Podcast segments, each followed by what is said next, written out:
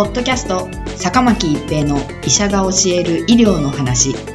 この番組は大学病院の内科医であり医学博士である坂巻が疾患や予防医療といった医療に関してお話しする番組です。それでは今回の番組をお楽しみください。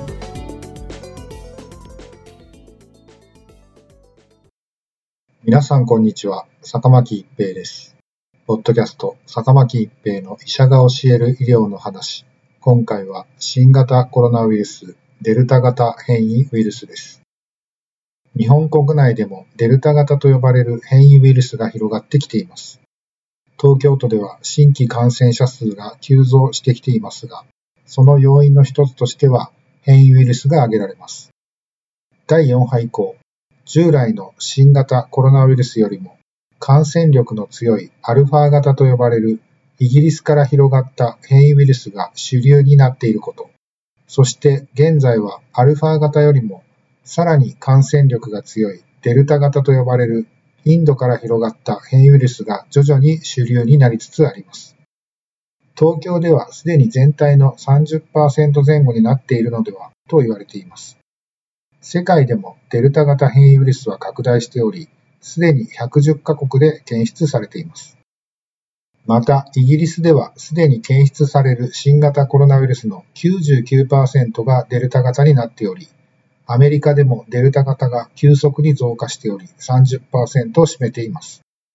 おそらく日本でもこのままデルタ型が急激に増加し、アルファ型からデルタ型に置き換わっていくことが予想されています。研究によって数値にばらつきがありますが、アルファ型は従来の新型コロナウイルスよりも感染力が43から90%強いと報告されていました。イギリス公衆衛生局からの報告によると、デルタ型変異ウイルスはこのアルファ型と比べてさらに64%感染力が強いとのことです。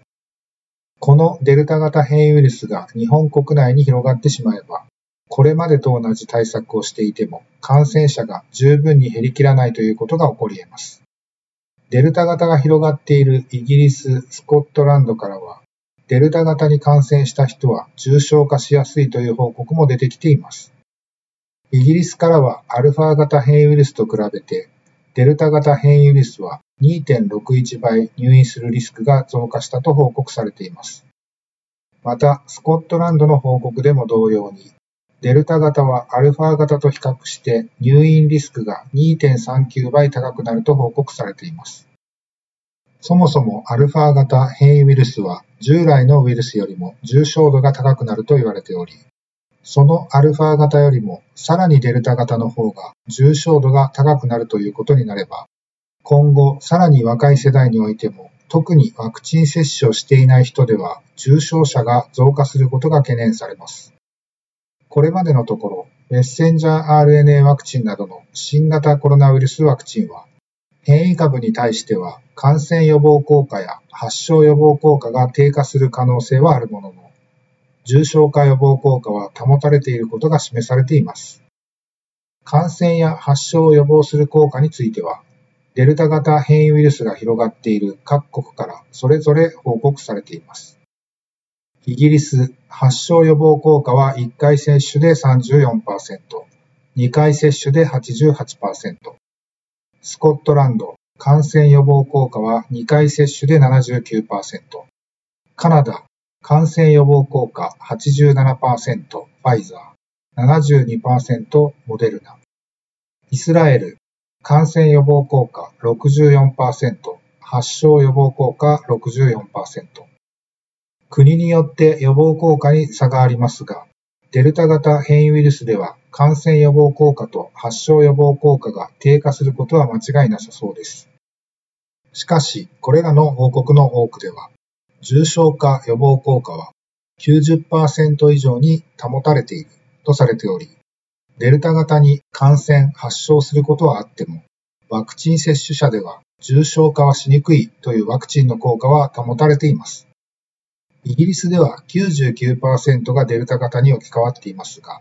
5月下旬くらいから新規感染者が再増加に転じています。しかし死亡者は低いままで推移しており、これは感染者の多くが若い世代であることに加えて、ワクチン接種による重症化予防効果が寄与していることが示唆されます。デルタ型変異ウイルスに対しても基本的な感染対策は変わりません。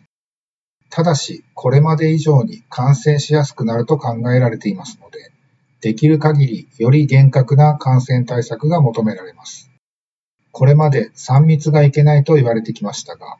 3密揃わなくても1密もリスクとなると考えられます。デルタ型変異ウイルスではできる限り一つでも密を避けることが重要です。また、マスク着用、石鹸と流水による手洗い、アルコールによる手指消毒といった基本的な感染対策を続けることが重要です。ポッドキャスト、坂巻一平の医者が教える医療の話。今回は新型コロナウイルスデルタ型変異ウイルスでした。ありがとうございました。